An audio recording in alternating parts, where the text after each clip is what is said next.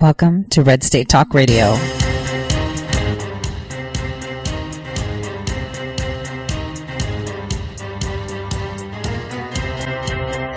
You're listening to Tori Says for the next hour. I'll be your host, Tori.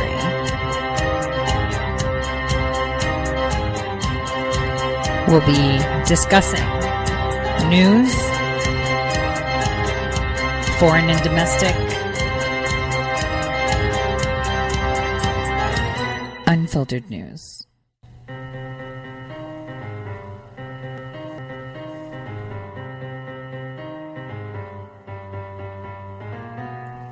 Real news.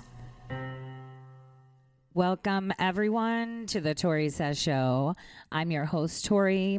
So today is June 25th, 2019.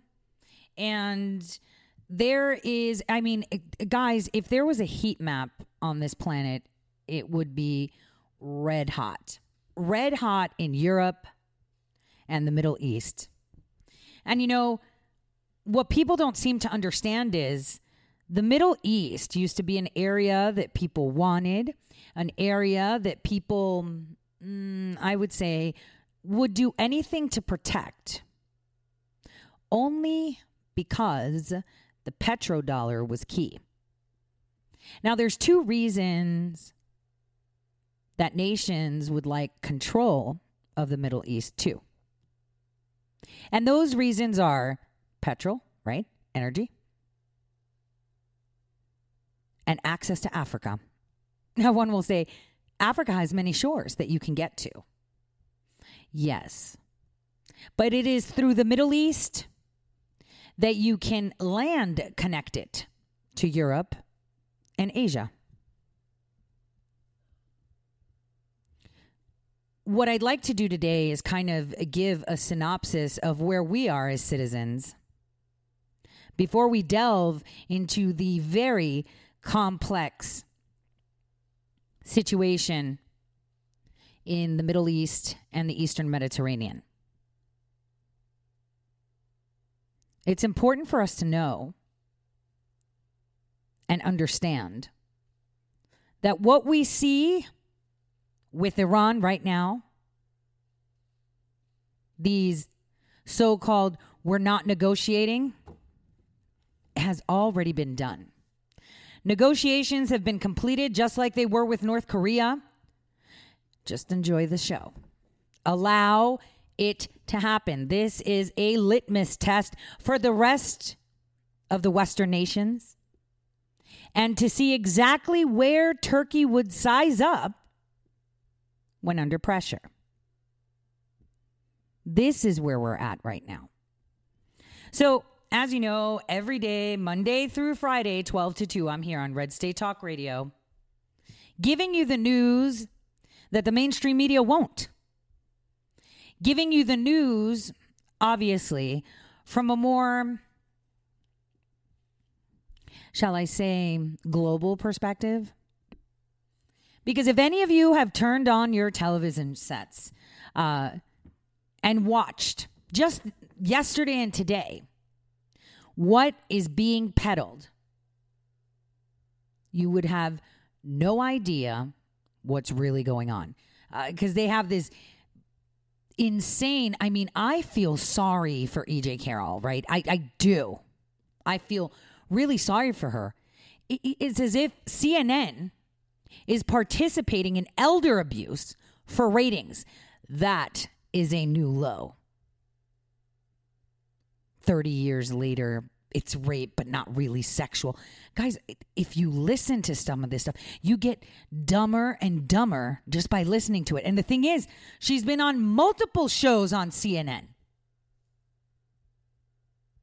And I honestly have no idea how these insane CNN hosts keep a straight face while she talks.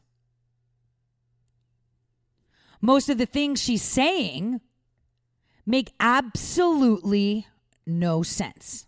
None. It is the most weirdest attempt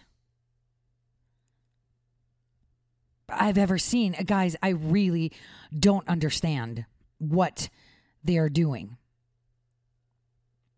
I really don't understand. Eh, from the fact of what their goal is, they have an immense amount of candidates. And, you know, let's say the Republican Party is safe since it is in President Trump's hands, period. And the party, and I've said it before, never ever stick hardline to your party. Because not everyone subscribing to a party subscribes to their ideologies. There are actual people that run with a Democratic ticket because they're so naive. They believe that, you know, true democracy will shine, and it just so happens that there are corrupt ones. There are people that actually are that naive. Then there's other people that will run with the Republican ticket only because it seems saner than that of the Democratic. In reality, we have good and bad candidates on both sides of the fence. We have to acknowledge that. I mean, at the moment, we have absolutely zero candidates on the left uh, that have any substantial contributions to offer to our nation. Okay, let's be honest. Okay. They're pandering to fill up the DNC coffers so that way they can push forward their own candidate. In the past couple of days, if you noticed, just these two days, Monday, Tuesday, it seems, and over the weekend, it seems that we had Bernie Sanders and Swalwell, right, coming out. Not a lot from Biden, because he's got his own problems. Not a lot from Kamala Harris. I mean, this Jussie Smollett thing's going to be a boom. So it should make you pause and wonder what their plan is. Ilhan Omar approaching to be stripped of her asylum status slash being provided citizenship through that as a refugee. The party is falling apart. The Democratic Party. There's still some Republicans that we need to pick off too.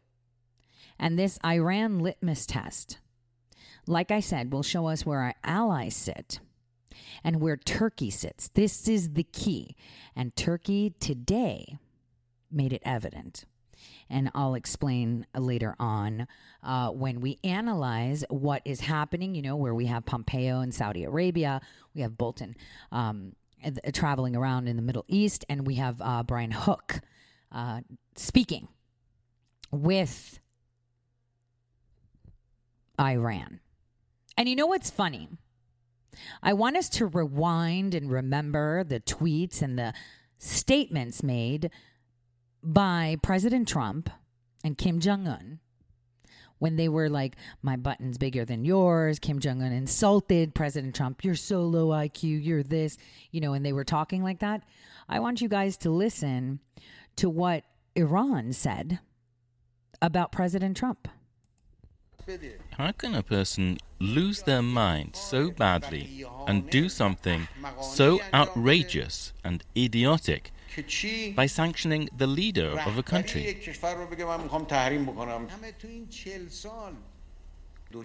US leaders are suffering from mental disability. The White House is afflicted by mental retardation and does not know what to do. Did, did you hear that? That is Rouhani. Speaking of our leaders, our White House. I love it. I absolutely love it. This tells you everything you need to know. And one will be like, well, he just insulted the White House. He just insulted the president. Yeah, I'm okay with it. Enjoy the show. President told you that too. The thing is, what people don't seem to realize is, and, and, and it's almost three years. Uh, well, we're two and a half years into a Trump administration, right, guys? I mean, you have to realize what his MO is. He told you during the campaign. I'm just going to do things. I'm going to I'm not going to tell people what I'm doing. I'm just going to go ahead and do it. He has already done what is needed to be done.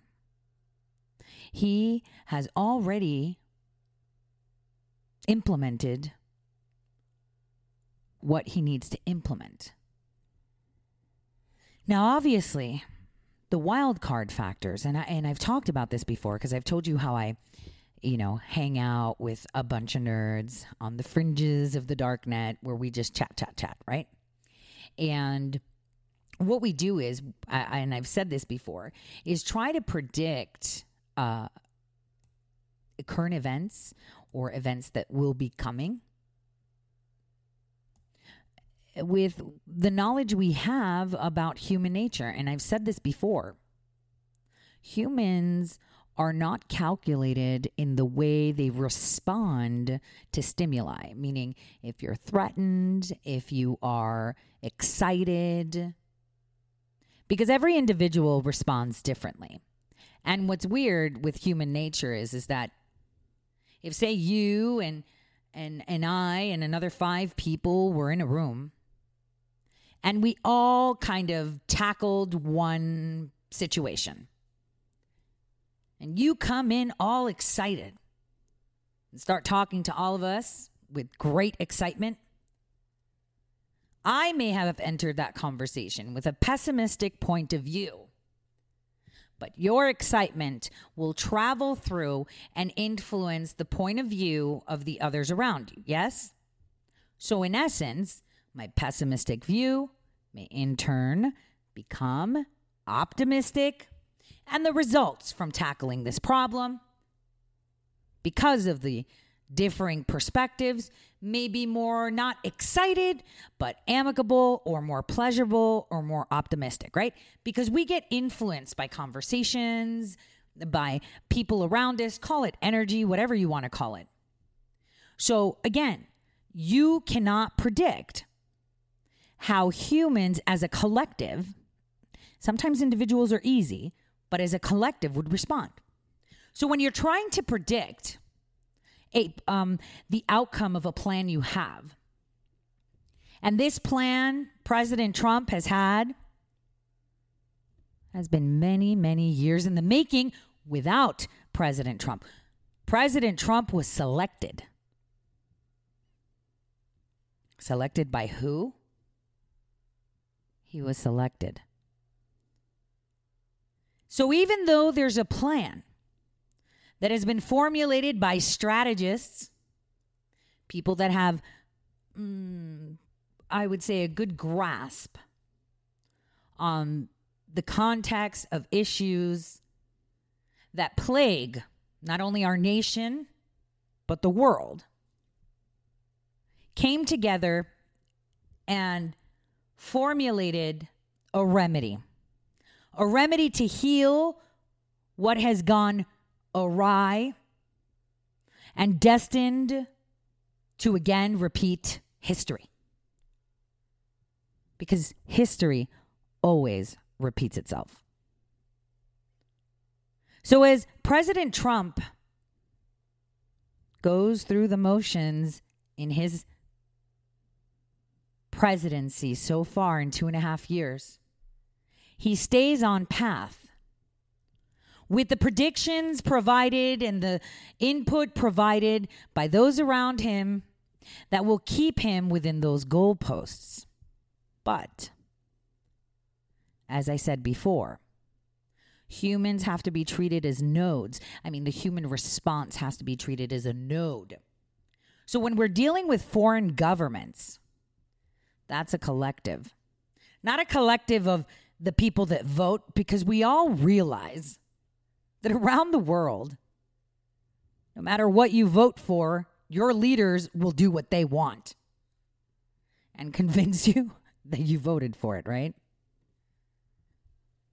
So here we are at a point where we do not know what the responses would be as they are 33, 33, 33% across the board for our allies.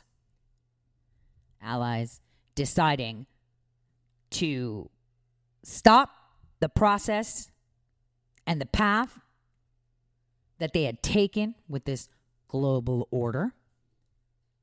A choice to fight the United States of America that was one of the brainchilds of this plan to maintain course, and others that will sit, recoup, muster up, and plan on how to remedy an eight year Trump presidency and mitigate the situation with the least possible blowback.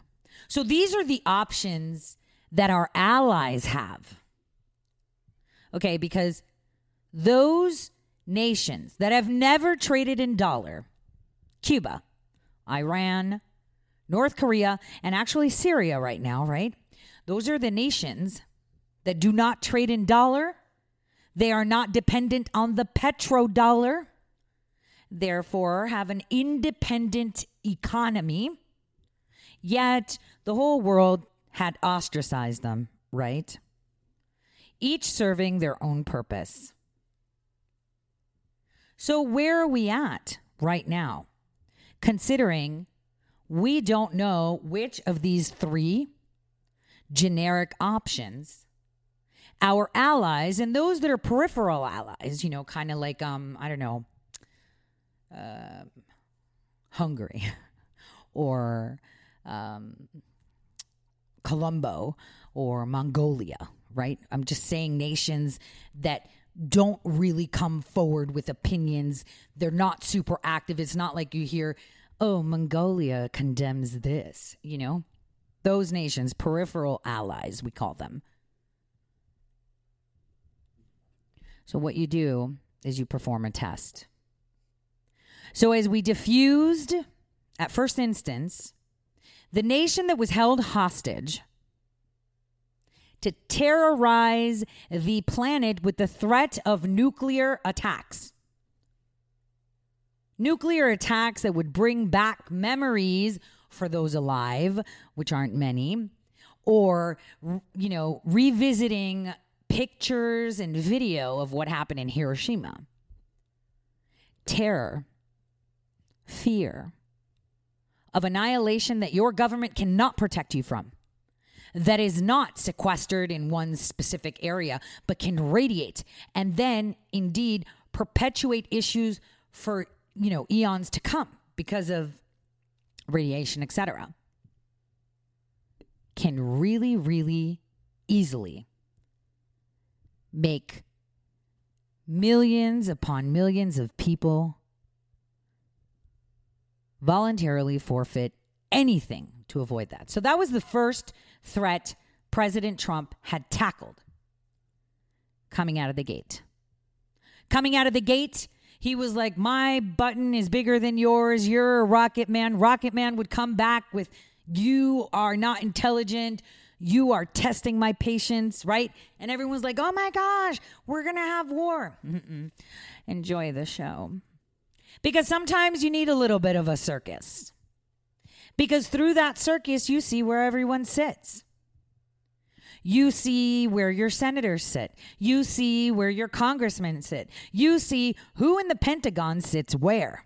So, you know, for something that was a done deal, this is how you test it. And also your allies. North Korea, done. Actually, North Korea still has problems with China because China is reluctant to let go of power. Again, I state this again. Very important. Where is South Korea in all of this? South Korea would always chime in on things. Where are they? Hmm. It's where there is silence and omission that we need to put our eyes on it. So now we have Iran. Iran was something in the background that the president was working on always, of course. Iran was something that we had our true allies, those that were held hostage, those that were forced to serve the needs of those in this, you know, phantasmical order that they decided that they're going to implement because they know best. Those that served only to survive hoping that maybe from within they collapse because people are unpredictable, as I said. Human nature is unpredictable. Or with the hope that for some, you know, reason, God blesses them with some way to protect themselves from this growing universal nation. Those allies did a lot of the groundwork for us. Those allies were the first ones this universal government, you know, group targeted first. Look at who they targeted. Look at who they don't like anymore. They love their money, they love their oil. And then it's like, you murdered this person. You did that. You funded this. You funded that. You did this over here. You did that over there. Think about it. What people need to do is take a step back and think about it. The whole world considers certain nations enemies. Why? Because they do not control them. You are not an enemy if I control you. If I have you under my thumb, you are not my enemy. If you have no debt and I have trillions, you're my enemy. If you have full control of your population that will abide every word you say with a swift, one cut sword, swift, whatever, and execute, you're my enemy. This is where it's coming to right now. This is where we're seeing countries take certain positions that are really rattling the global scope of geopolitics. Global. And the president understands this. And the more he is rolling this out, and the more they see that he's 20 steps ahead of them, seven months ahead of them, they try to cause more rifts in his house. They pull out 30 year old rape charges.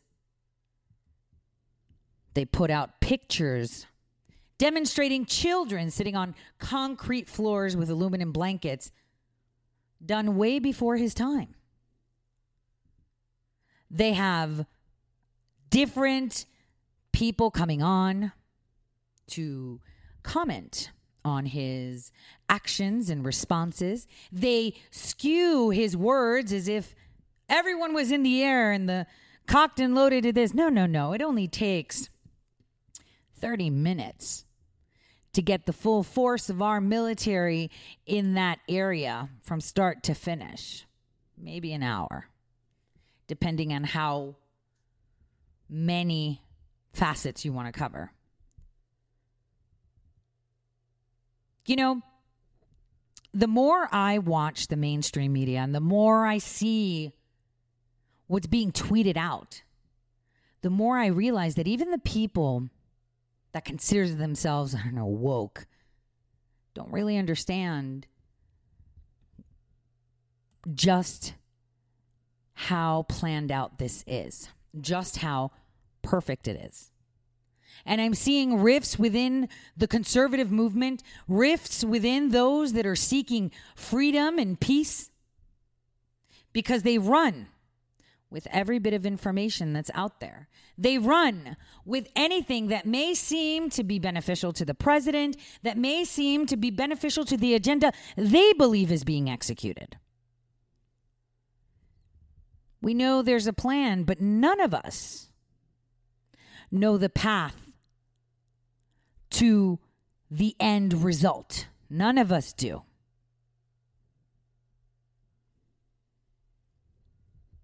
in essence, what we need to be focusing on is our local communities, our local governments to ensure that they can meet up to where the federal government is going to be at the point of right before 2020 elections. Because right now, it's still Make America Great Again in a few days, I would say a week max, you're going to start seeing that uh, funnel. You know, when you pull a drain plug and then water starts going down, but the funnel takes a little bit to kick up, right? Just a couple seconds.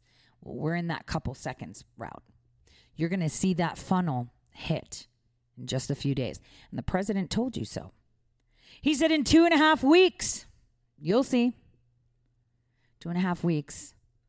Maybe it's because we're going to have this big 4th of July party, which, by the way, I'm so angry.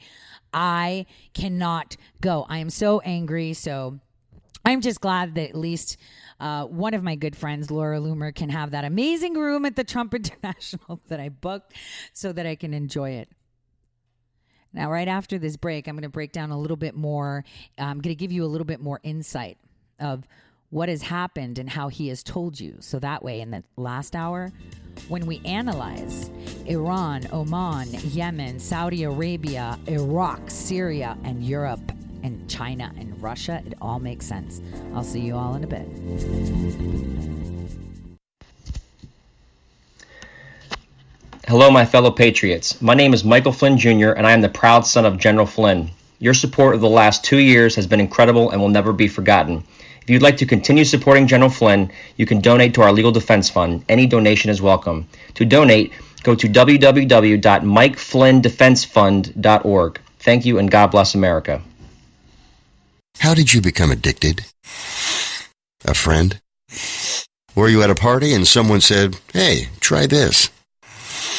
Then you got the cold sweats and started shaking. And the more you did it, the more it didn't work. So you switched to the needle. Now you're a train wreck. Drinking, drugging, broke.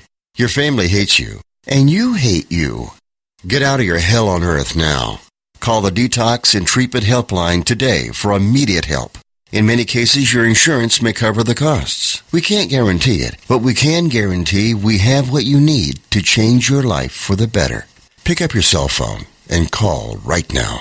855 700 2978. 855 700 2978. 855 700 2978. That's 855 700 2978. Guaranteed life insurance with no medical exam. Sounds great, right? Even better, your rates will never increase and benefits will never decrease. If you're a U.S. citizen between 50 and 80, you can get life insurance guaranteed. It's not guaranteed in every state and you may not qualify for every policy, but when you call, you'll speak with a licensed insurance company. They'll give you all the details about guaranteed life insurance. So call now 1-800-707-1219. 1-800-707-1219. Hey, this is Leonora Cravota from Red State Talk Radio for My Pillow. I used to have trouble sleeping. My Pillow changed all that. I now fall asleep within moments of my head touching my pillow. That's how comfortable My Pillow is with its patented interlocking fill. My Pillow stays cool and does not go flat. Plus, it's machine washable and dryable. My Pillow has a 10-year warranty and a 60-day comfort guarantee. My Pillow is also the official pillow of the National Sleep Foundation, and it's made right here in the USA. My Pillow is now offering Red State Talk Radio listeners a four-pack special with two premium standard or queen pillows and two go anywhere pillows. That's four pillows for the price of one. To take advantage of this special offer, call 1-800-961-9194 and ask for promo code Red State. That's 1-800-961-9194. Promo code Red State. Put sleepless nights behind you with My Pillow, the most comfortable pillow you will ever own. For the best night's sleep in the whole wide world, visit mypillow.com.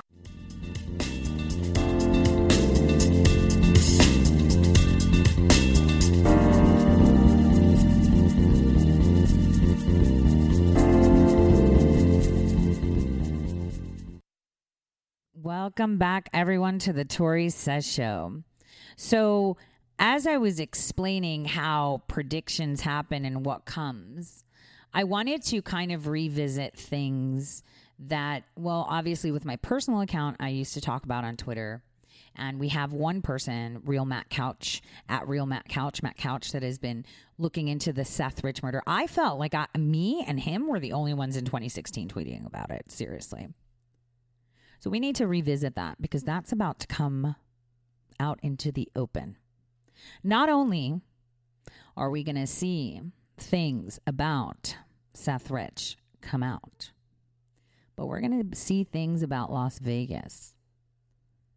Las Vegas shooting. You need to know that Seth Rich, obviously having worked for the Democratic National, well, for the DNC basically, was murdered. We all know that he is linked uh, to the to Julian Assange and is responsible for the imaging of the DNC exchange server, right?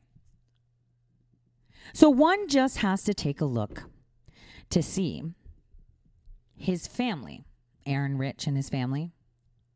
They're actually being held hostage. Now, a lot of people might say, well, you know, you shouldn't say that. Matt Couch is being sued right now. Of course he is. Mm-hmm.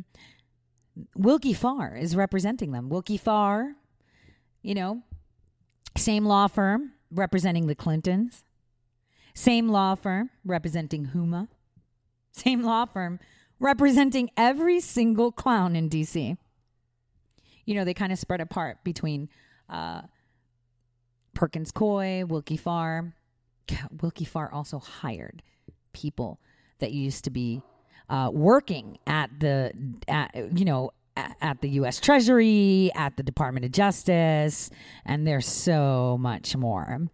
So I just wanted to say that as this month closes out, we will be hearing a lot about Seth Rich, a lot. And we're going to be hearing how indeed this all has occurred. Uh, you know, how did these WikiLeaks emails go? How did they get retrieved? How were they released? And people will say, uh, you know, hey, Julian Assange is in jail. He's not telling you, yeah, February he's going to come. His timing is coming in February of 2020. That's when we're going to start to get them, right before the elections. Because when you credit them with murder, that's something you cannot hide. I don't care how magical, you know, the mainstream media thinks they are, but you can't hide murder. You can't sugarcoat it. I mean, look at you now with, you know, Jean Carroll. It's like elder abuse. You have someone that's completely off their rocker saying things that make absolutely no sense, making your credibility tank. Even granola munching, Birkenstock wearing, gender studies clown. Ugh. I, you know, every time I, I see them remarking, making remarks on my Twitter, it just drives me insane when they complain, I don't have a job. Well, why'd you get a degree in gender studies? I'm sorry. Even those people, though, my point, don't buy it. Nobody buys this. Nobody. So murder is going to be pretty much coming out June of next year because that is when Assange will be in the United States. All the paperwork will be done by February 2020. But here's where, again, I talk about humans and their nature. The United Kingdom, we don't know where they're sitting yet. This Iran litmus test is coming forward. Now, in the next hour, I'll tell you what Britain said in regards to Iran, the statements they made in regards to how the US and the UK will respond to this, if they will respond to this. And you'll understand exactly why Iran is being taken on this path. In addition, you know how Russia pulled out the Cuban Missile Crisis. Big one right there. That needs to be discussed too in the next hour. So let's kind of like focus a little bit, okay? Let's focus on where our president is sitting right now, what is being stated by those in the House and in the Senate, and obviously the clowns on your television sets. They're really not telling you anything about Iran. They're really not telling you anything about Oman. They're not telling you anything about the UAE. They're not telling you anything about Saudi Arabia. They're not telling you anything about Yemen. They're not telling you anything about Turkey, Israel. They're kind of just giving you bullet points with no knowledge behind it. Why? This is how they create a you know sleepwalking nation that only has talking points to regurgitate but when they regurgitate them and you ask them to elaborate, they just look at you like, well, so, right? Again, where are we at as the health of a nation? Where are we? We're at the point that we're waiting for declassification, right? As a nation. We're waiting to see what really happened. And you know, you have to understand. Oh, let me give it as an example so you understand this. So in November, when I was talking about General Flynn, I told you in March, he's not going to be sentenced. It's going to be pushed back. You watch, something's going to happen. Now we had Sidney Powell take over his case. He's not going to have a case. His plea will be withdrawn. The case will be dropped completely. And then people on the Mueller side will be prosecuted for misconduct. Now, I'll tell you why. When they provided information, it was in the transcript, and I loved it. I loved it. You know, Sidney Powell told the judge, Well, I want other information you know, there's other information for them to base the judgment, but they didn't submit it. And then, you know, the counsel for the special counsel was like, well, we gave everything, you know, pertinent to our argument. No, there's other information that's classified, so I need a clearance. And the judge was like, what other stuff? Well, you know, we didn't submit it. Why didn't you submit it? I'm interested in it too. Yeah, he's interested in it because here's the thing you cannot classify and limit information or continue it to have it as classified if it conceals violations of law, inefficiency, or administrative error. That's an actually in our exec on one of the executive orders, executive order 13526. So you can't conceal it when it when you know that information uh, demonstrates that there were violations of law, administrative errors, or insufficiency. Or two, to prevent embarrassment to a person, organization, or agency. So, why are we hiding names? See, that's the thing. What upsets me is, is that we have an executive order that says you do not hide names to prevent them embarrassment. You can't classify it. executive order says so restrain competition, you know, to not, you know, keep a balance. You know, sometimes it would be on, um, what is it, uh, where you respond to requests for proposals, right, that have a classified nature, for example. Prevent or delay the release of information that does not require the protections in the interest of national security. So here's what we need to understand. What were they saying when they were going to release the Mueller report? They said that they were going to redact names or nations or whatever to prevent embarrassment. Can you do that? No. According to the executive order, you really can't.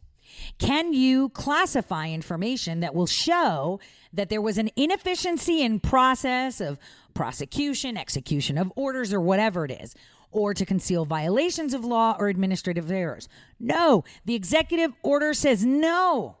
So, here in the case of General Flynn, the minute she gets that clearance and she has provided that documentation. He's Scott's free. He was part of a specific group of the intelligence community that falls under the umbrella of, you know, the Department of National Intelligence.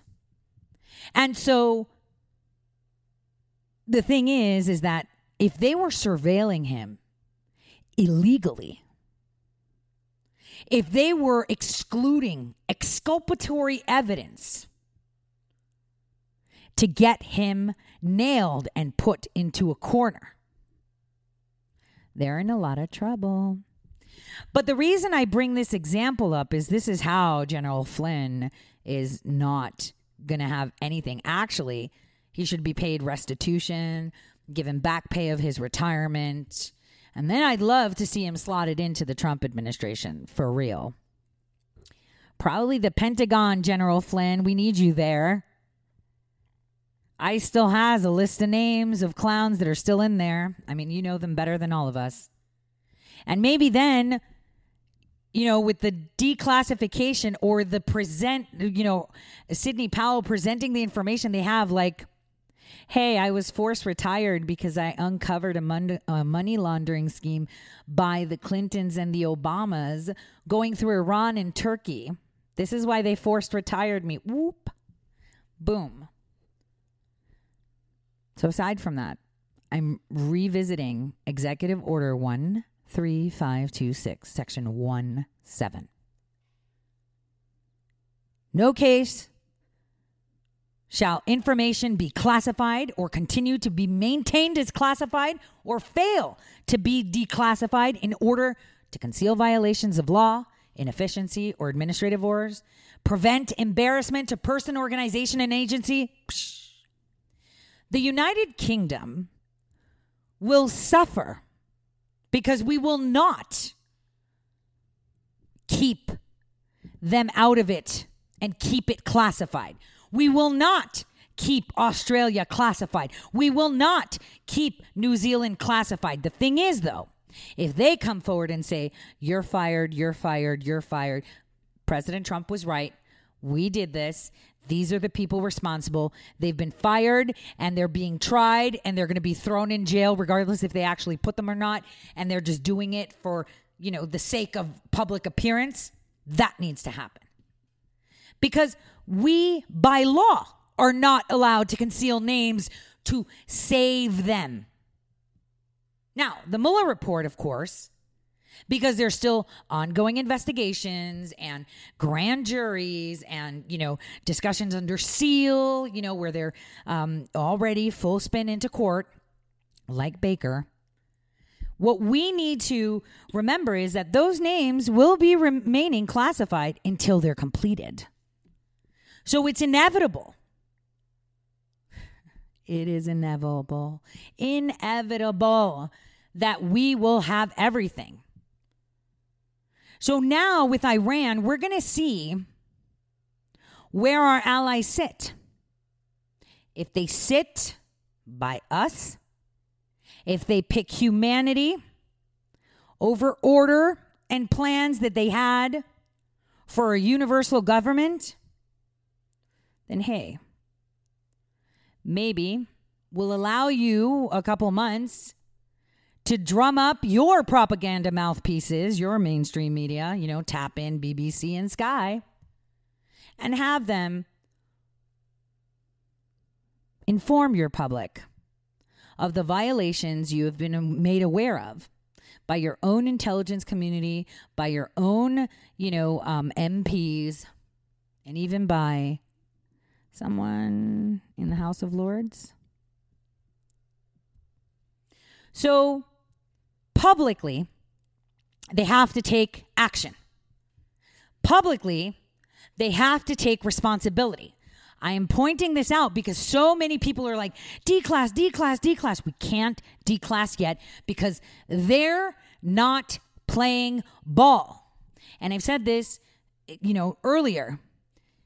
The thing about human nature is that you can probably predict one person's response to stress a situation or a problem and predict how they will mitigate, respond, execute to that. But when it comes to a nation, it's a collective of persons. And like I said, each other they can influence by debate to come to a more unified decision that everyone is agreeable to. So, like I said, someone will come in with high optimism, someone with pessimism, and then it'll be a more neutral, you know, amicable, you know, complacent feeling, right? It'll just neutralize it out, right?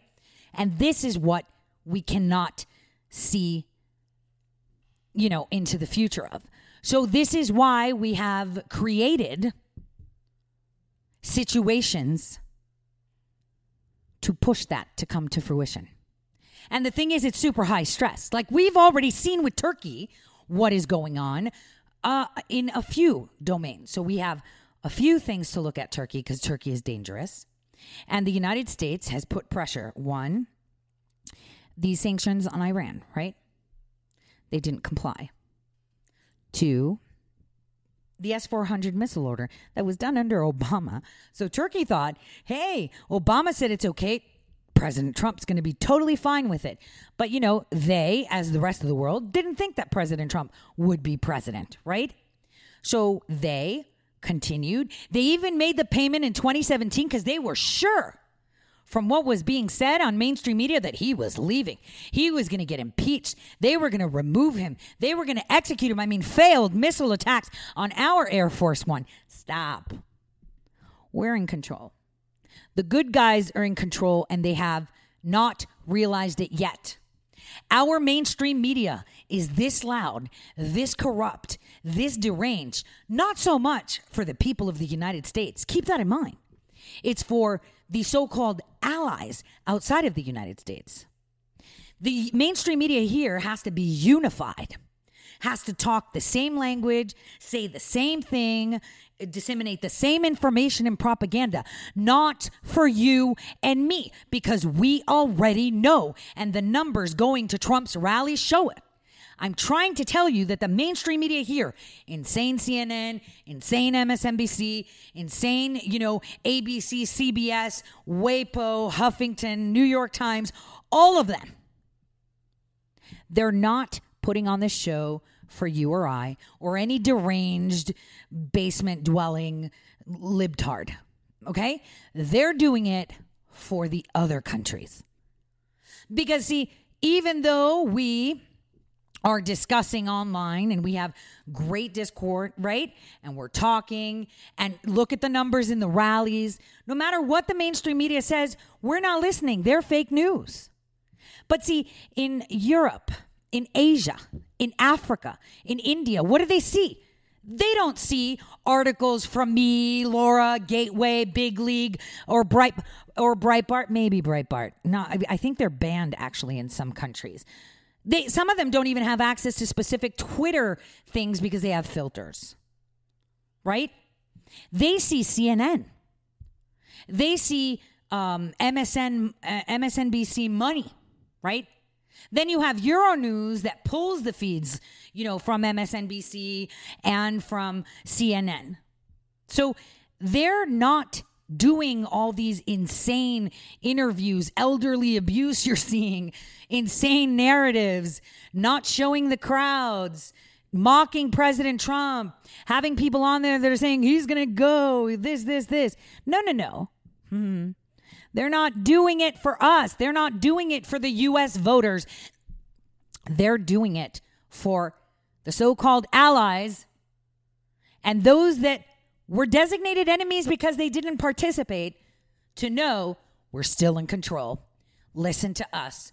It's going to happen. But you know what? It's been two and a half years and nothing's happened. And now the rest of the world has realized they've got nothing. So Obama gallivanting, talking. Why is he in Italy talking with Iranians? Why was he in France talking with them too? Who's the Saudi, extradited Saudi, that he's meeting with tonight? With Clooney. Insane, right? They're grasping onto anything they can, anything they can. The thing is, they've lost the game and they are unwilling to stop. Because say CNN decides that they're going to stop, they're going to stop putting out fake news, they're going to start delivering real news. When they do, do you believe that anyone will watch them? Their credibility is zero. Absolute zero. So, where are they at? They're all in. They know that when, if they lose, which they have, when their air quote allies, Germany, France, England, Australia, New Zealand, some African nations, and others, when they realize that there is no going back, when they realize that they really lost, that they have nothing, that's when they will disappear. That's when you're not going to see them anymore at all. No Anderson Coopers, no Zucks, nothing. And you know, the weird thing is, and I've had a lot of people tell me, let's talk about McKeelan, let's talk about this. No, let's talk about what's the reality. You need to understand that your mainstream media is not doing those atrocities, that you're seeing on TV and pushing those narratives for you. They're doing to pacify their investors, they're doing it to pacify people that are part of this universal government. Okay. That's why they're doing this. They want to pacify them and say, we're still in control. Trust us. We're going to get it done. It's just taking a little bit longer because he's unpredictable. Specifically after North Korea, boy. Again, where is South Korea again? Where are they? There's some things that are missing here. Lots of non public information on South Korea. We need to pay more attention that way. So, this is their plan. They have united with tech companies to censor our speech, to disallow us to uh, cross the pond with our speech, barring people from entering to countries too, right? That have different opinions, not because they're a threat to the country, but because their rhetoric is not allowed in the country, because they have the right to do it, because those countries are really not free countries. So when I hear a Brit saying, we're totally free. Like my husband. No, we're a free nation. No, you're not. Because then why would you ban a conservative journalist from entering your country? Speech is supposed to be free. If they were, you know, Unabombers or, you know, ISIS terrorists, then, you know, that would be a justified thing. Well, you're scary to go in our country. But, you know, that didn't stop Canada. Not only did the ISIS bomber go into Canada, but he sued Canada for money, remember? so let's be real. Silencing Project Veritas exposed how Google wishes to maintain power. I mean, all of us know that you can't use Google to search for anything. I have a Google phone, right? I use Google features everywhere my Google Home, um, you know, through my phone, obviously, the Google Assistant, the Google Smart Home stuff. But you know what? When I'm searching, it's not on Google. And when I'm doing things, it's usually not on Google. I use browsers like Brave. You know, now we're talking regular internet, not backdoor internet, right? I use browsers like Brave. I, um, you know, ensure that I use DuckDuckGo and use emails, uh, you know, that are not Gmail. The thing is, what people don't seem to understand is monopolies are the key, right? I've said this before. And Google is a monopoly. And they made it clear if we break up and there's tons of small companies, they don't have the resources we have to ensure that something like Trump doesn't happen again. What? Who tasked you with that? I'll tell you who tasked them with that. Nobody's paying attention. The National Security Advice Panel that Obama had, three of those clowns are sitting at Google. One of them Global public policy. Hello. And it's like all these outlets are writing about Google and this and that. No one's paying attention to the bottom line. In 20 between 2014 and 2016, three different National Security Council advisors from the board. It's called um, the PA. Oh, um, the PAB. Oh gosh, PAMB board, yes, that Obama had are now working at super high positions at Google. Again, one of them is global public policy for Google. Hello. And then people are like, I don't know why they're doing this. Um they all got jobs there. They're running the show. They're collecting companies from here and there to push it. Yes, we need to break up Alphabet Inc. Yes, we do. But it's not happening yet. I'll see. Um, I, I want to say just before we break, after the break, we're just going to be talking about Iran, Iran, Syria, Turkey, Iran, and a little bit of Cuba. I'll see you all in just a bit.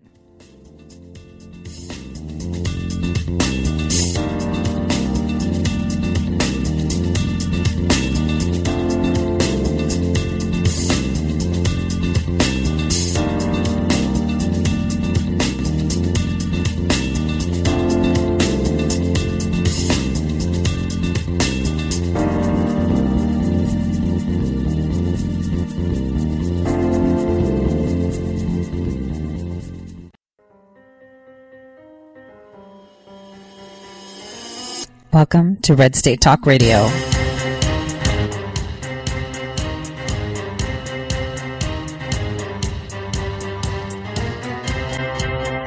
You're listening to Tore Says for the next hour. I'll be your host, Tore.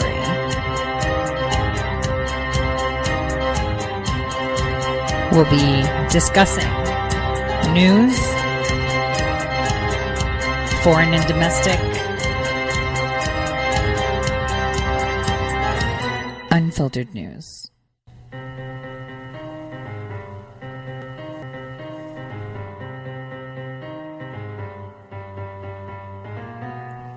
Real news. Welcome back, everyone, to the Tore Says Show. I'm your host, Tore. Remember, I'm always here Monday through Friday, 12 to 2 Eastern Time on Red State Talk Radio on your terrestrial airwaves, and you can stream me online by downloading our free Red State Talk Radio app or through TalkStream Live. Now, uh, before I get into what is going on in the world and why we have this high heat map, I want to remind you that two weeks ago I told you that there's going to be a lot of changes in the White House. And this is because right after President Trump kicked off his 2020 campaign, it wasn't so much the campaign, that's a given, right? We know he's the Republican nominee, period.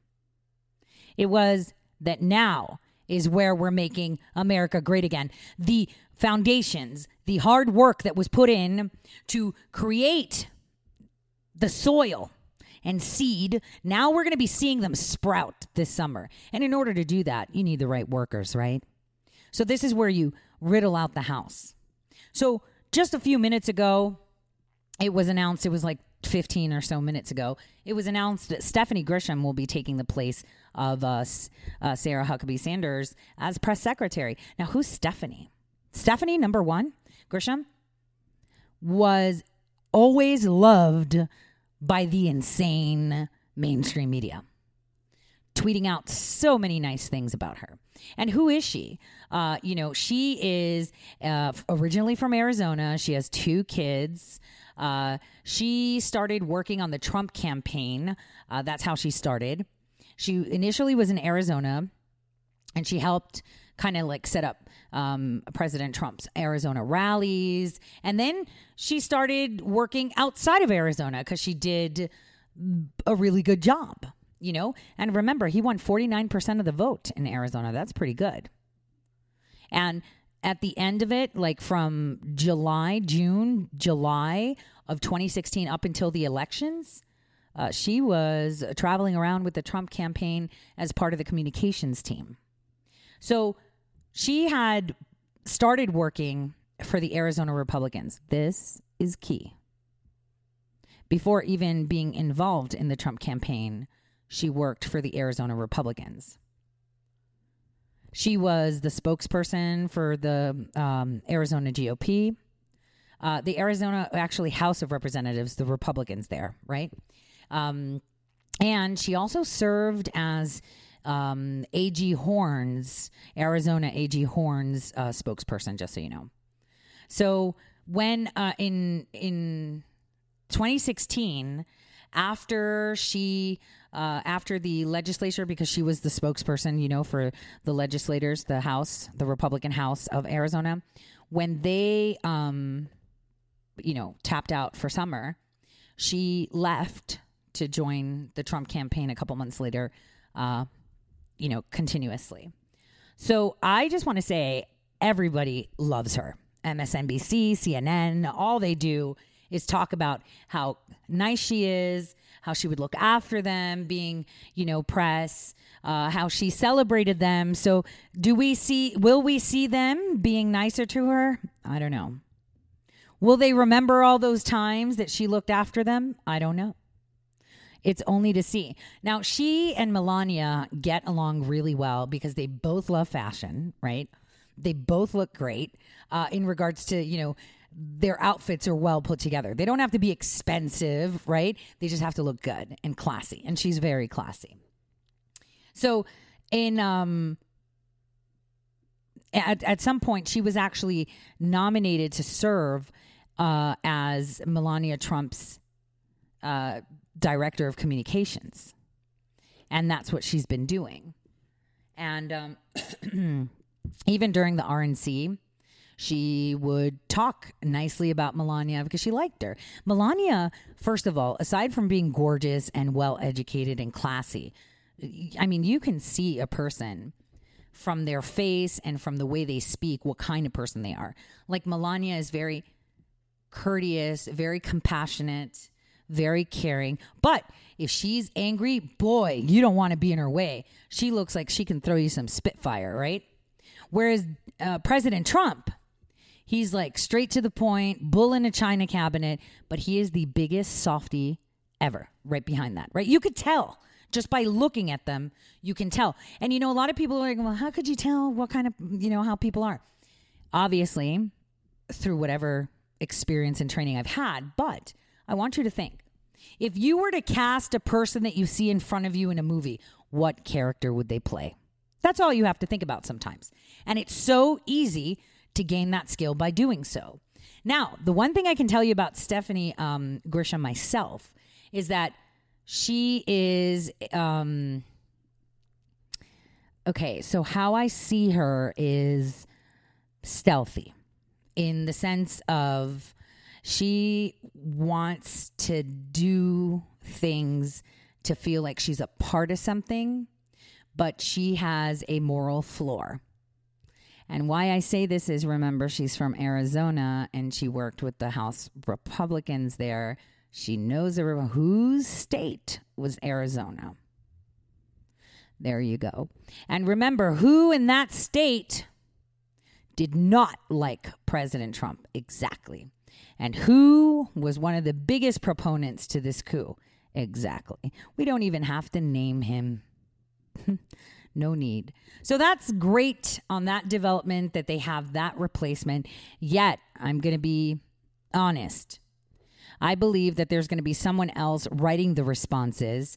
No offense to Stephanie, but she doesn't have the, um, for me, right? She doesn't have the spunk uh, and um, POV for it. I mean, you know, she's obviously expressed throughout, you know, the past couple years her concerns of biased reporting, but she isn't a fully formed, I would say, perspective person. I can't explain it. She's very neutral. Uh, she's very put together, but you will not expect to see any input or stance from her. So it's kind of vanilla for me. But it's a good choice. Vanilla is great for this position because either way, announcements are discussed. So she's just going to be discussing what everything was put, what things were put together um, with little or no input on it. I'm just being honest. Uh, I like her. She's done a great job from Melania, but obviously Melania knows how to speak for herself. So I thought I'd just put it out there. Now let's move on to what is going on in the Middle East. So I can't believe, I'm going to tell you, I cannot believe that the mainstream media has not reported any of these things, um, specifically of what's going on, uh, how uh, things have developed, uh, what we are seeing going forward. It's just it is so insane. The key thing that people need to understand is that um, when I said that this is a huge litmus test, I meant it. It is a litmus test to see where uh, each nation, considered friendly, foe, or neutral, sits. And right now, what we have is Turkey, for example, there is a um, Turkey Iran agreement um, with the Shanghai Cooperation uh, that's being done for 2020.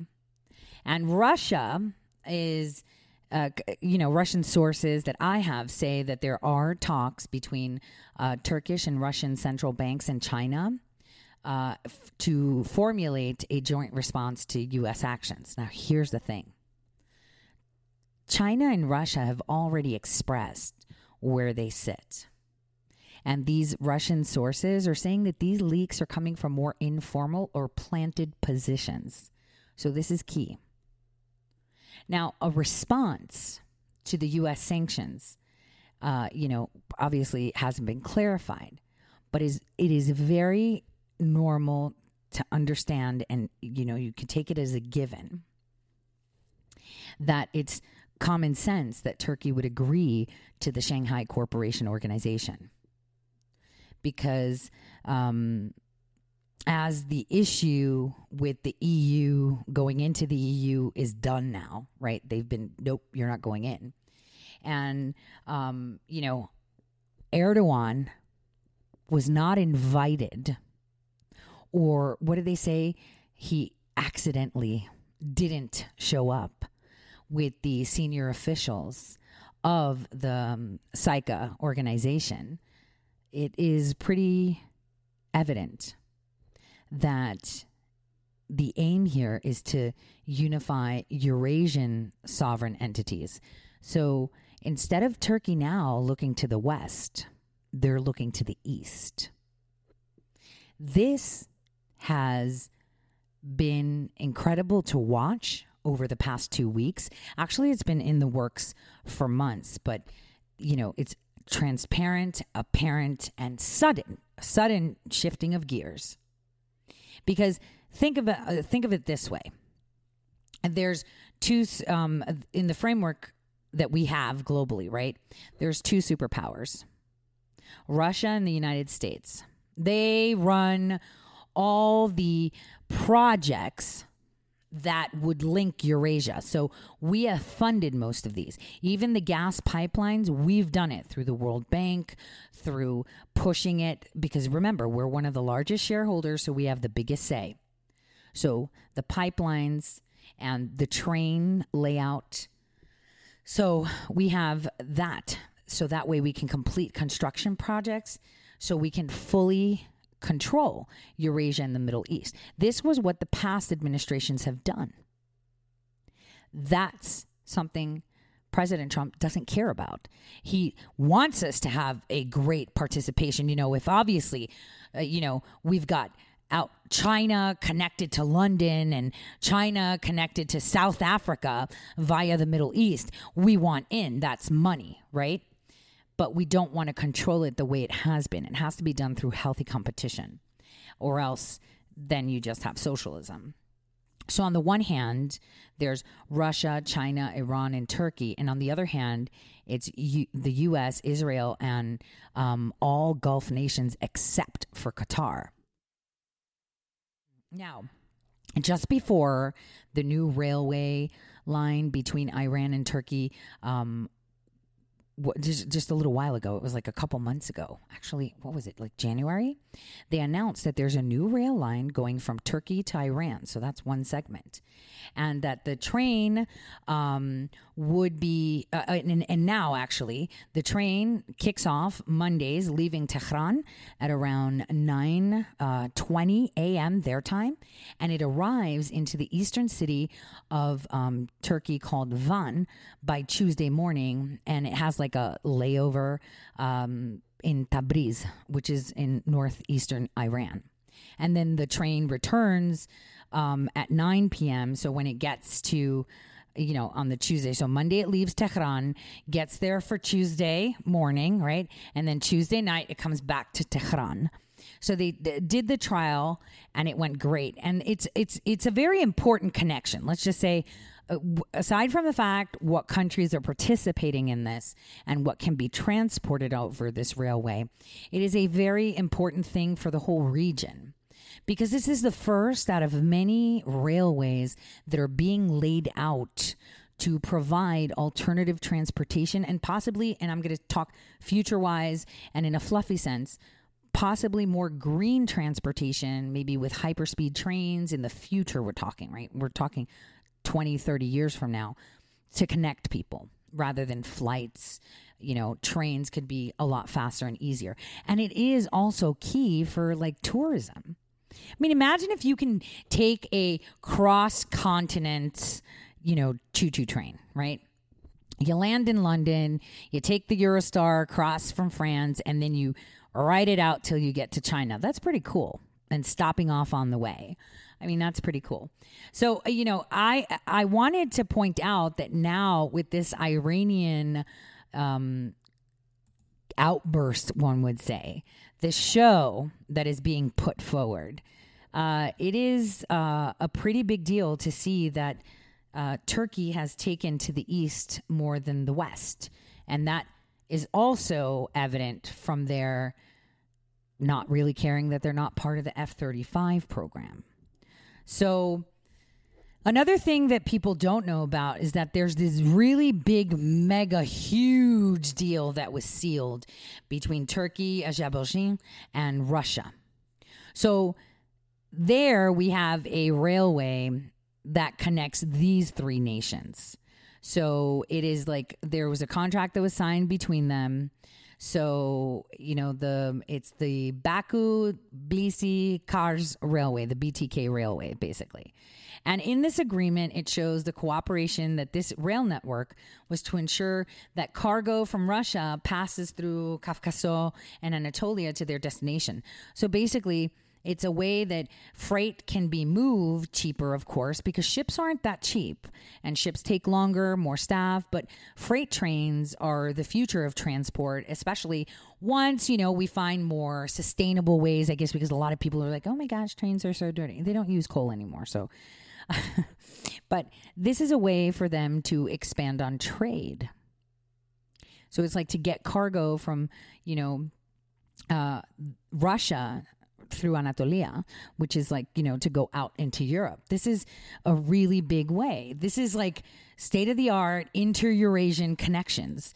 And if people don't understand what is going on in the region, they can't understand what the battle is for. I mean, yeah, oil, but let's look at the bigger picture. It's not oil. They're all running out of oil. Iran's running out of oil reserves. Saudi Arabia's got 63 years on the clock. You know what I'm saying? It's not about that. Why would you, you know, create a war for like, you know, a maximum of 70 years of oil if you pump at the rate you're pumping? Because if you pump at a higher rate, it's going to go down, right?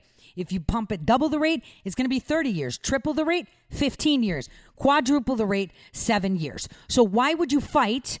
over a nation that if you quadruple the rate, you only got seven years of, you know, um, black gold left. Mm. Because it's not about that. It's about land. I've said it before. It is the gateway to Africa. Africa is the dark nation.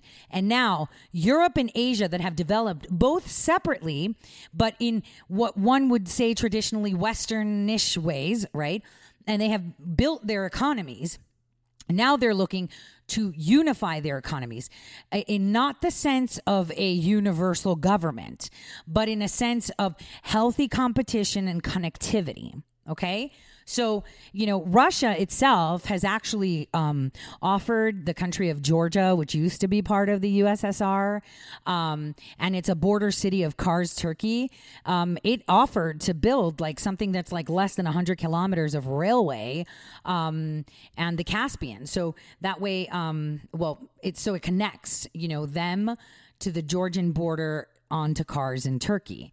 So, this is huge because then that would connect the onto the line which is China to Central Asia to the Caspian and Moscow and then it accesses Mediterranean ports of the Turkish market and what African ports via the Middle East it is not only black gold. And this is why I'm telling you in 2020, we're going to shift to the gold standard. Why? Petrodollar is dead. Now it's about investing. I mean, Saudi Arabia and the United Emirates are way ahead of this. They created resorts like nobody's business. They're going to be hot spots for tourism, especially when those railways are laid out.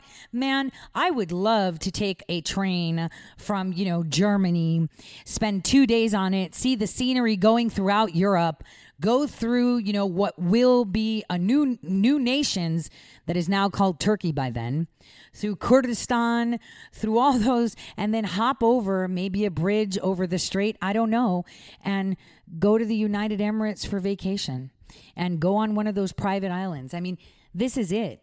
I mean, you have to understand that the goal for this is a about a thousand kilometer long railway linking London to Beijing.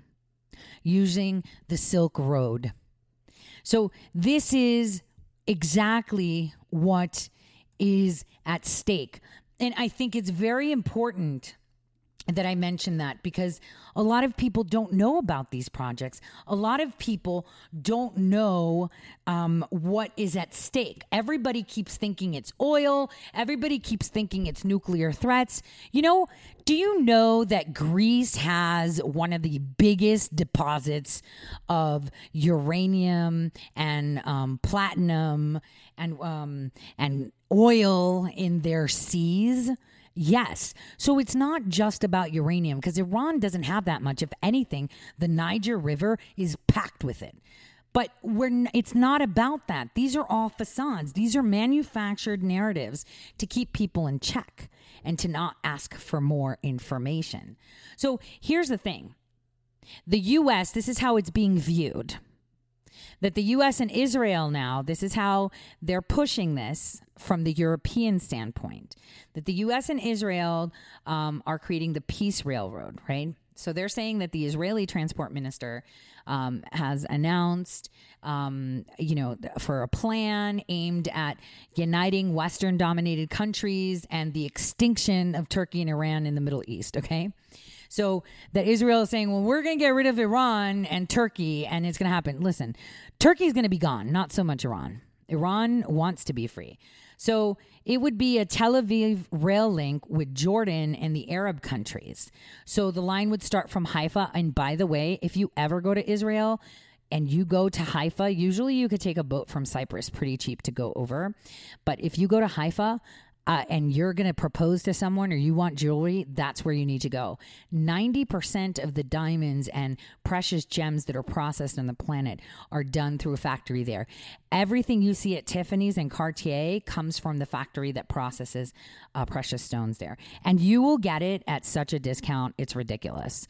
Um, all you need is a stone, and then you could go to a jeweler and fit it in. Or you could buy a really nice ring that has a f- fake rock and just slot your real, your real rock in. Anyway, that's just a tip. I've done it. I love it. I love Haifa. So, anyway, from Haifa, um, which is, you know, on the Med across, you know, um, across the uh, across Cyprus. Um, it will stretch down to Dubai. And it will also be expanding to Jordan, Saudi Arabia, the UAE, and it'll have like several branches going through. And these are the Jews that the Arabs don't want to hang out with. You see the narrative cr- crumbling here? Why would nations that hate Israel work with Israel? Why would Israel that hates Muslims work with Muslims? Because this is all manufactured. It's all about a common goal. So Israel was responding to the actions that the European Union was taking. Russia and China have created their railway. They're linked. Their freight goes back and forth. The other nations have been put back. And this is because the universal government group called the New World Order wanted to control the Middle East. This is why they had the plan to annihilate those seven nations that, um, you know, Wesley um, made, you know, known to you on the show when I played the clip, with Iran being the final blow because Africa. Could you imagine freight trains in Africa going by gold mines? Going by diamond, precious stone. It is such an abundant country, uh, mm, continent, not country, and it's dark. So, anyone that controls the Middle East exclusively controls access to Africa. Now, obviously, Israel already has access to Africa, right? Uh, geographically. So does Jordan. But what's the point of having access to Africa if you can't connect Africa to those um, traditional, you know, Western dominated countries, right? So just so you guys know, the um, it, the Sheikh Hussein border on the Israel Jordan border it will be like extending east to the West Bank in into Kelmay in the south. It's going to be so huge. From Riyadh, the line will go down to Dammam and Jubail uh, port, and it'll reach all the way to Dubai. I mean, it's going to be glorious. These, this is why everything is happening. Uh, you know, obviously, the European Union lacks energy access. Okay, and that's what we need to understand that it lacks energy access. So uh, Turkey is key for them because the energy is being fed from the Middle East and Russia. And that is something that they can use. And then they were hoping through Turkey and obviously the European Union to exploit the waters of Italy and Greece and get the remaining energy they don't have. You know, talking, you know, 100 years down the line when the Middle East is dry. And, you know, backup, they had Venezuela, but President Trump threw a wrench in that too. So it's really important for us to understand what is at stake here. I know all of us think that it's just oil. For now, the present, oil is a big deal for the European Union because they do not have ease of energy access. They can only get it via Turkey and via Russia because with the Ukraine, they've already exploited the most of it. And it's actually natural gas that they have there anyway. So oh, we'll we'll pick this up right after this short break.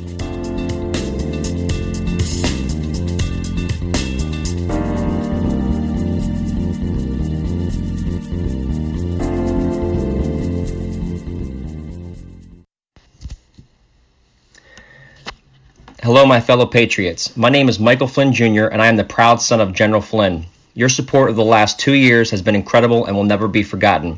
If you'd like to continue supporting General Flynn, you can donate to our Legal Defense Fund. Any donation is welcome. To donate, go to www.mikeflynndefensefund.org. Thank you, and God bless America. How did you become addicted? A friend? Were you at a party and someone said, hey, try this? Then you got the cold sweats and started shaking. And the more you did it, the more it didn't work. So you switched to the needle. Now you're a train wreck. Drinking, drugging, broke. Your family hates you. And you hate you. Get out of your hell on earth now. Call the Detox and Treatment Helpline today for immediate help. In many cases, your insurance may cover the costs. We can't guarantee it, but we can guarantee we have what you need to change your life for the better. Pick up your cell phone and call right now. 855 700 2978. 855 700 2978. 855 700 2978. That's 855 700 2978. Guaranteed life insurance with no medical exam. Sounds great, right? Even better, your rates will never increase and benefits will never decrease. If you're a U.S. citizen between 50 and 80, you can get life insurance guaranteed. It's not guaranteed in every state and you may not qualify for every policy, but when you call, you'll speak with a licensed insurance company. They'll give you all the details about guaranteed life insurance. So call now 1-800-707-1219. 1-800-707-1219. Hey, this is Leonora Cravota from Red State Talk Radio for My Pillow. I used to have trouble sleeping. My Pillow changed all that. I now fall asleep within moments of my head touching my pillow. That's how comfortable My Pillow is with its patented interlocking fill. My Pillow stays cool and does not go flat. Plus, it's machine washable and dryable. My Pillow has a 10-year warranty and a 60-day comfort guarantee. My Pillow is also the official pillow of the National Sleep Foundation, and it's made right here in the USA. My Pillow is now offering Red State Talk Radio listeners a four-pack special with two premium standard or queen pillows and two go anywhere pillows. That's four pillows for the price of one. To take advantage of this special offer, call 1-800-961-9194 and ask for promo code Red State. That's 1-800 961 9194. Promo code Red State. Put sleepless nights behind you with My Pillow, the most comfortable pillow you will ever own. For the best night's sleep in the whole wide world, visit mypillow.com.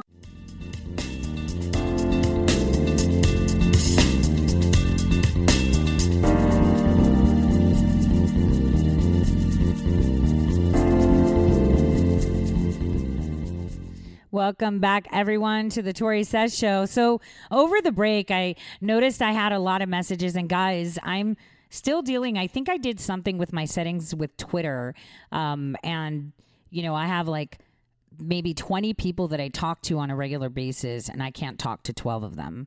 So, um, you know, I can see your um, messages, but I can't open it. So, if any of you want to give me like a Telegram username or um, something else so that we can communicate, that's great if I don't have you on text. And that only applies to three people. But anyway, um, going forward, Uh, many of you, though, from their emails as well, told me that you didn't even know about these railways.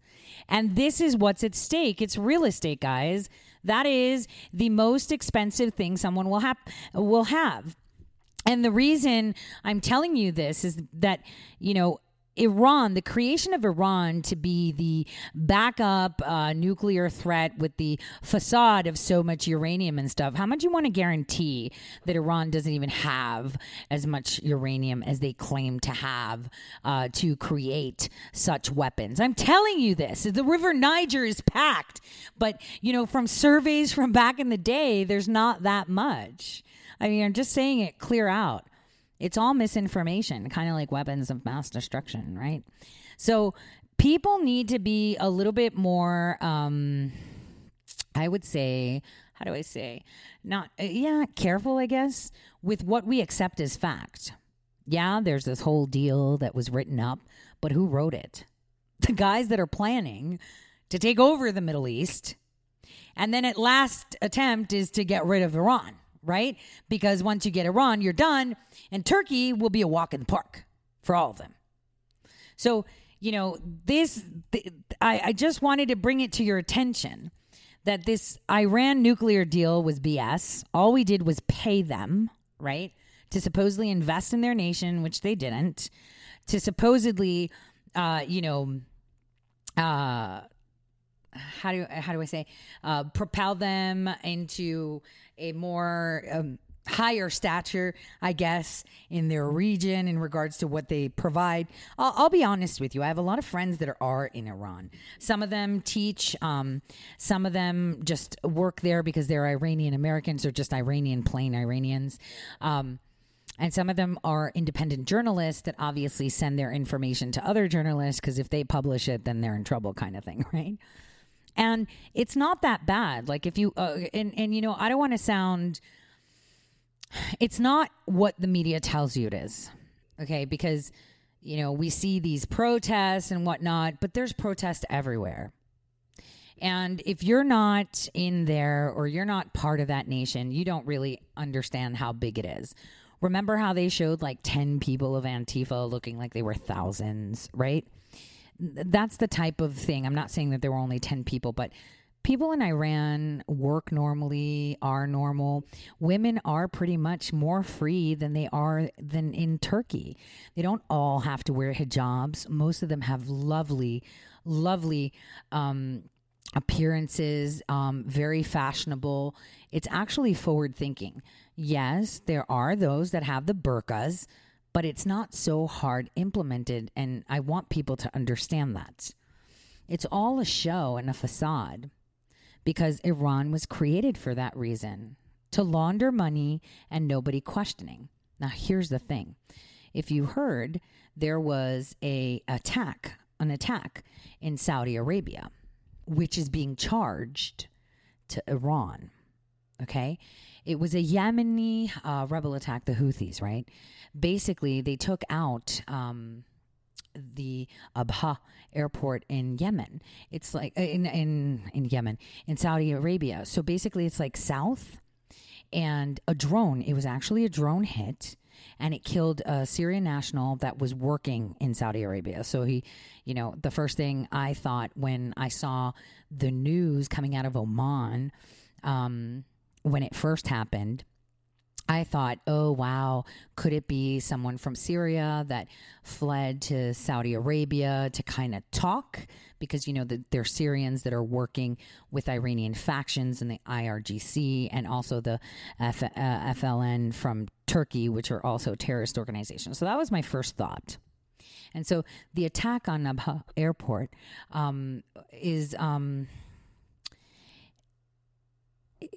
is, I would say, not unprecedented, but it's just super odd on the timing, okay? So 21 civilians were hurt. And where it was at the airport, it was like, um, there was a McDonald's. So that's the one that was pretty much blown up. And people are saying that the Iranian aligned Houthi are the ones that are, you know, threat to Saudi c- cities. And um, are the ones putting out these attacks. So this is why they're crediting Iran for it. Iran back Houthi. Again, we have to stress this. Iran is simply a front to pay all terrorist organizations the Houthis, Hamas, Hezbollah, Al Shabaab, Al Qaeda, the Taliban, all of them, FLN, all of them. Any other terrorist groups, they probably pay for them. Okay? Anyone under the sun. They don't even have to have, you know, Islam roots. They could be Catholic radicals. They could be Buddhists on crack. They're paying for it. Okay? Whatever terrorist factions this new global order, universal government, you know, applauders and pushers want, they will be funding. Now, it is important to say that the coalition um, did not um, com- confirm any other attacks because they were said that there was a an attack um, at the Jizan airport, uh, which is um, south of the kingdom. These were done with drones, so it's it's pretty incredible.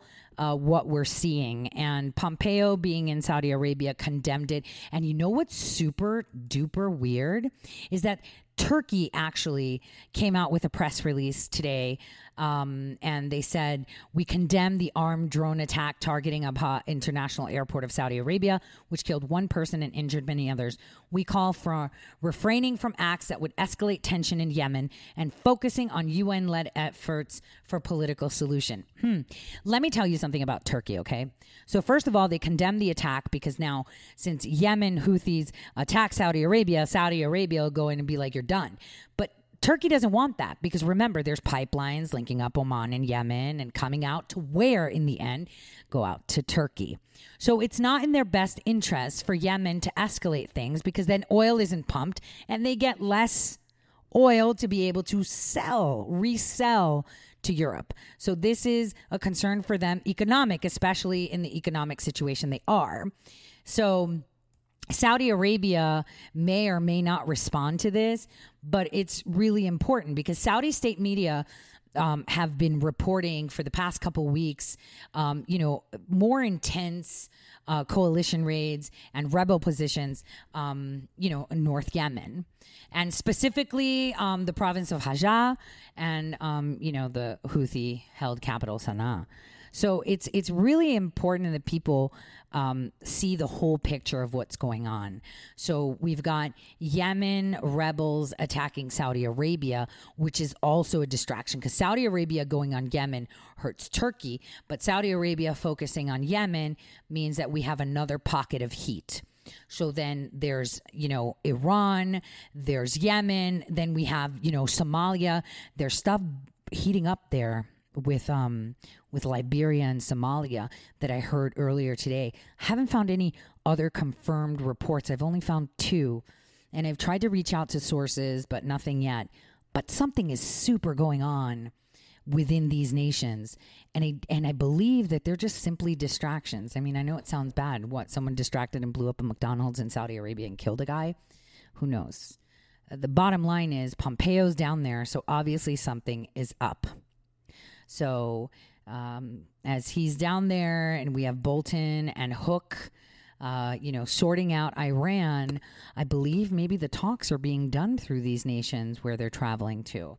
Now, another thing to state is um, I told you about Turkey.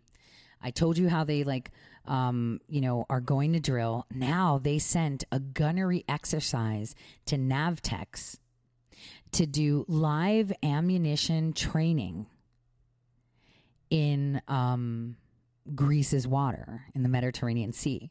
And Greece is like, you're not authorized to do that in our waters. We issue those to Navtex.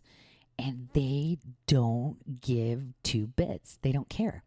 They're like, from the 2nd of July, from 700 to 0900, uh, we're going to be doing live ammo testing from the 5th of July from 11 a.m. to 2 p.m. We're going to be doing this. 7th of July, 6 a.m. to 9 a.m. We're going to be doing this. It's all live ammo. It is crazy. It is crazy. And what they're doing in Yavuz and in the area, I mean, guys, if you're in Cyprus and you're like swimming right now because it's like hot summer, only like a couple, maybe I would say like a mile and a half, two miles out. Well, it should be more. So let's say three miles out so you can see it while you're laying back taking the sun they've rigged up an oil rig off the coast of Cyprus and they don't care that they violated law. So this is really heating up, um, especially now that uh, they've decided that they're going to be aligning with Beijing monetary wise. Now, here's the weird thing. So the European Union has sanctioned Turkey for all these things. Uh, they haven't sanctioned, they spanked them by yelling at them and saying, You're not coming into the EU. And they're like, Fine, we don't care. America, you can have your F 35s. We don't need it. We're aligning with Russia.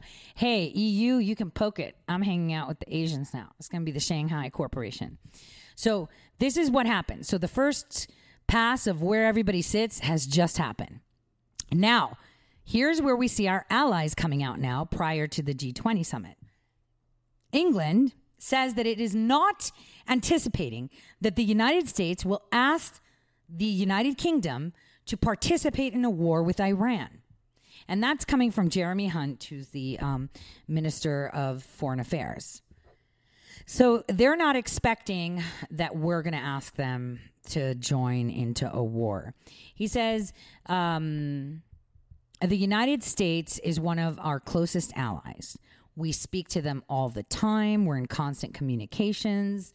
We analyze any demands, questions, or issues that arise carefully. And I can't fathom any situation in which they will ask us or that we will agree to um, move ahead and go into war. And that is something that Hunt said uh, to Parliament today. And um, he then went on to say, the message we're sending to our partners in the European Union, especially the French and Germans, as far as the nuclear program of Iran is concerned, this is a very crucial week. And it is imperative that they stand by the agreement in its entirety so that it can be maintained and that we have a nuclear free Middle East. Here is the thing. Remember, July 7th is the deadline by Iran. Iran says the deal is off if you don't comply.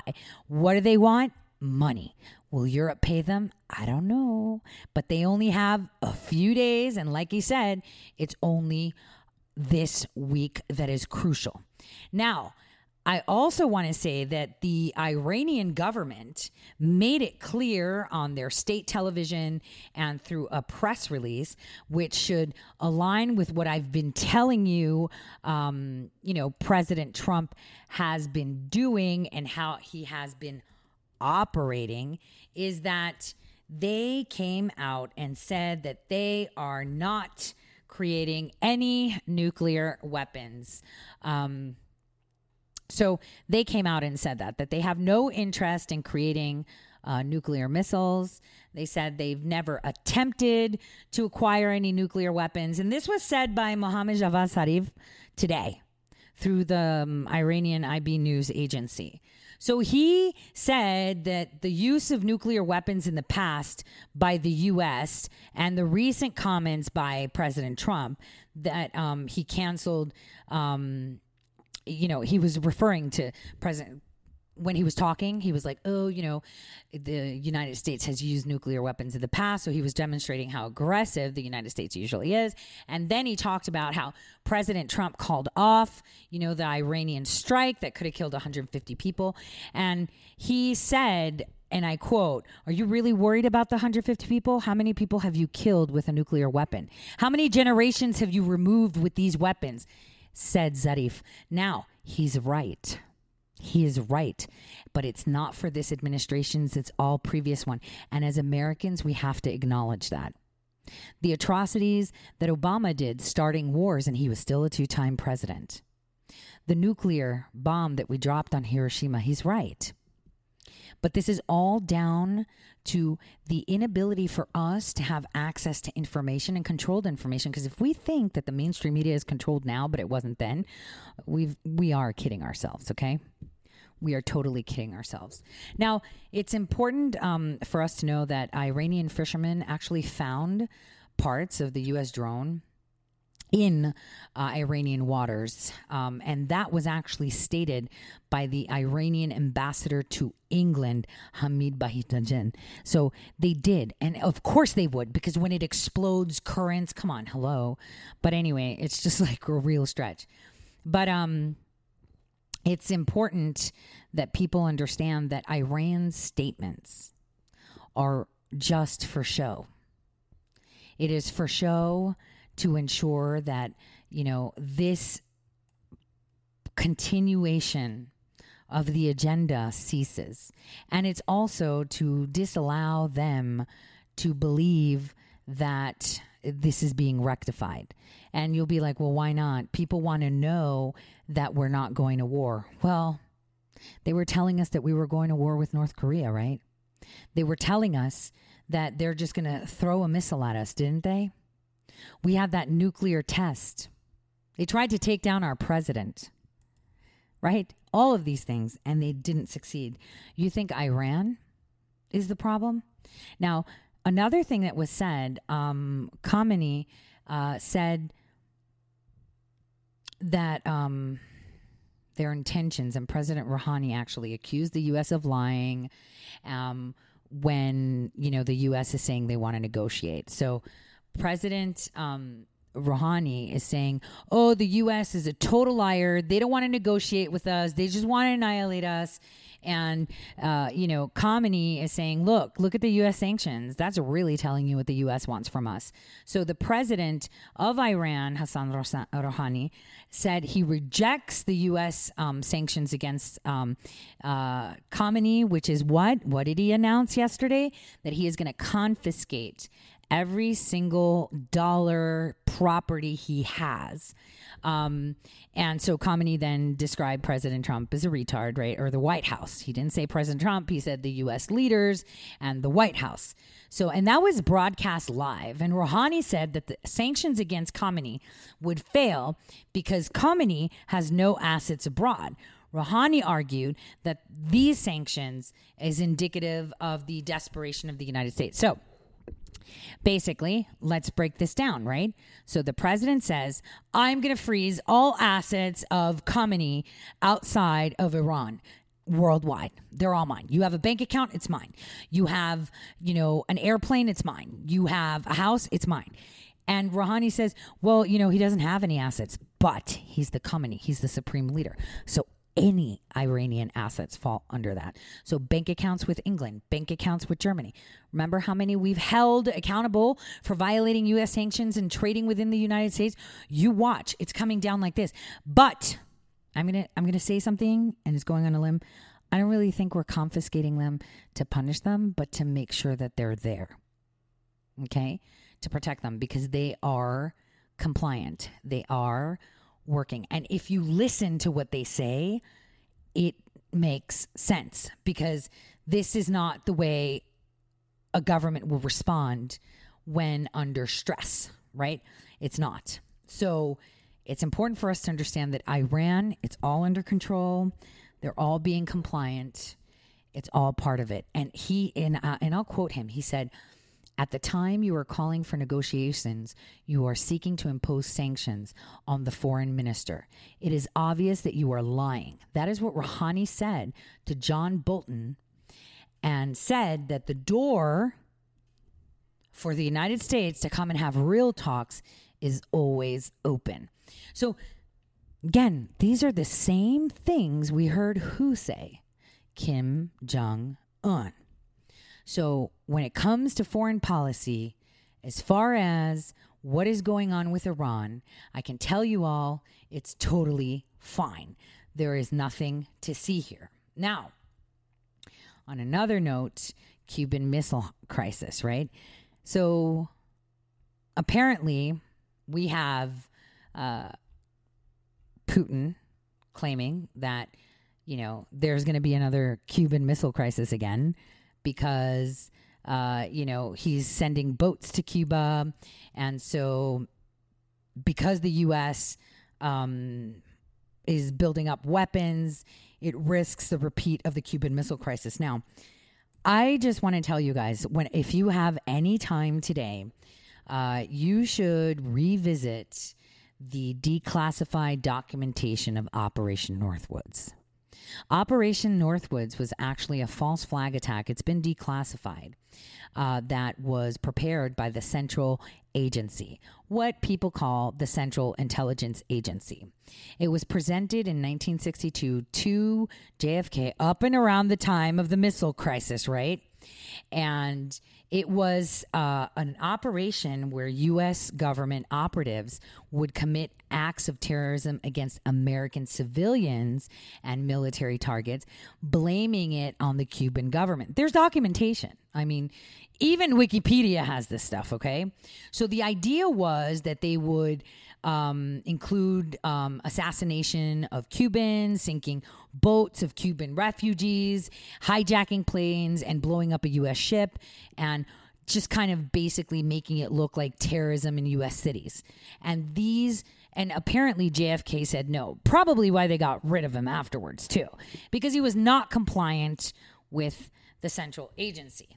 So you can see that and realize what it says. Now, Russia says uh, as they dock in Havana, they docked a ship. They said that the U.S. that um, warns that the U.S. that the buildup of weapons in Europe could spark a repeat of the Cuban Missile Crisis.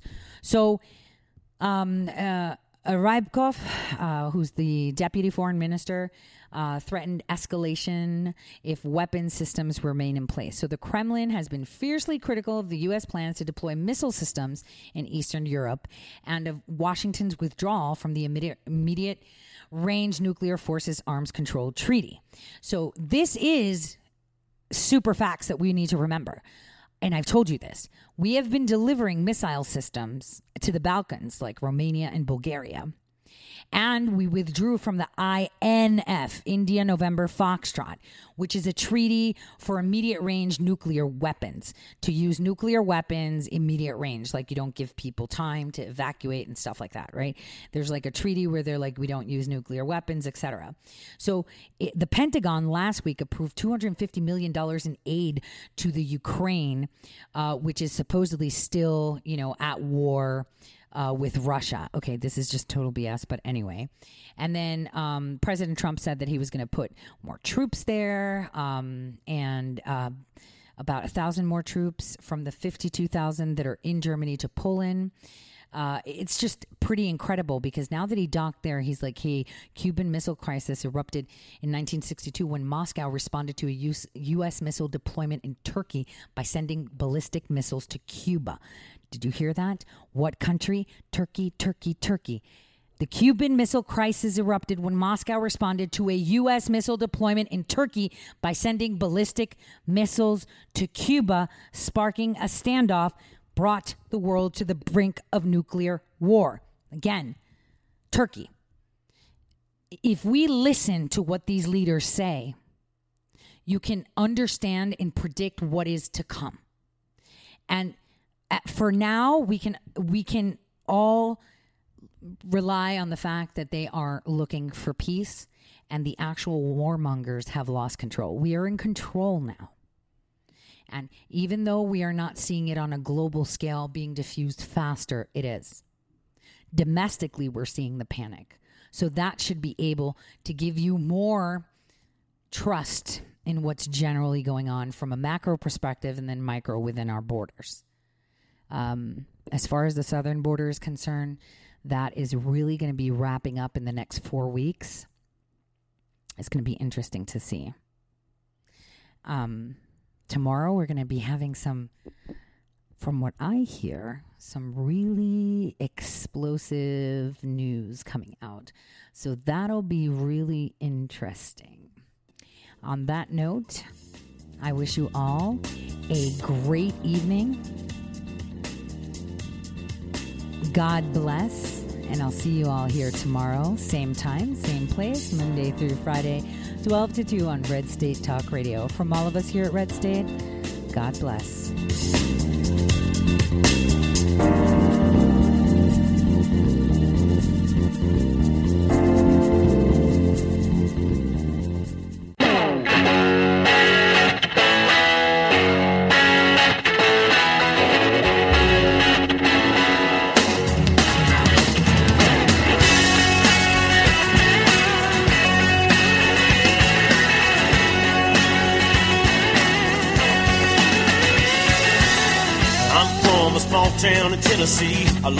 From the suits in D.C., but close enough now to see this mess.